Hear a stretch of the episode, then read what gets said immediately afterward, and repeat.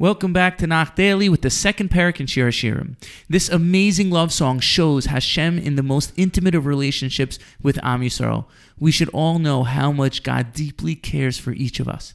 In the second pasuk, the husband refers to his wife as Kishoshana ben Achochim, Kain Rayasi ben Habanos. Like a rose among thorns, so is my darling among the young girls. Rashi explains that just as a rose has beautiful petals despite being poked by the surrounding thorns, Am Yisrael stays strong to its Amuna despite being surrounded by the nations of the world who are constantly poking at us. The Sforno adds that we remain loyal to Hashem despite being in Gullus. The Vilna explains that a rose amongst thorns is beautiful to look at. Its loveliness and fragrance shine the most in that situation.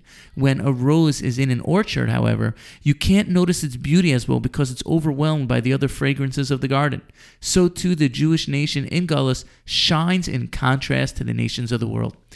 The Vilna goes on to say that all other plants are injured when poked by thorns, but because of its soft, gentle, and delicate nature, the rose is nevertheless able to shine and show its beauty. This is the resilience with which we are all built with. Despite being injured by life's events, we all have an inborn resilience that allows us to spring back up despite the thorns of life. Because we have swords hearts and things do affect us, Hashem grants us the innate wisdom to move forward in life despite our surroundings. In verse 3, the woman relates that as an apple like shade, she prefers to be shaded by her husband. She recalls how her husband brings her into the banquet hall and places his love over her. Kicholas ahavani, I'm lovesick. In verse 6, she describes Smolo tachas leroshi yamini tachapkeni. His left arm is under my head and his right arm embraces me.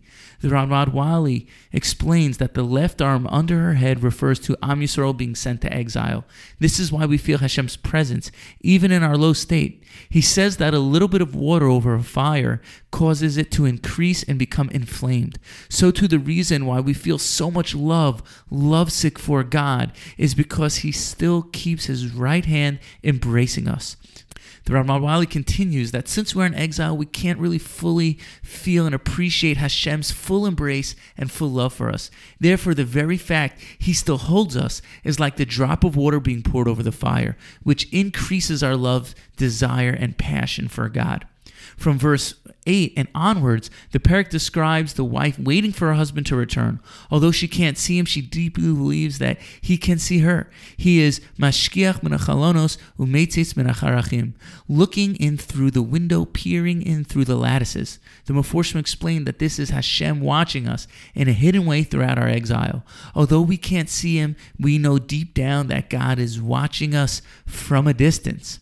From verses 10 until 17, the end of the perek, the beloved recalls what her husband told her Come back, my beauty, the seasons have changed, the land is beginning to flourish, and the turtle doves are singing.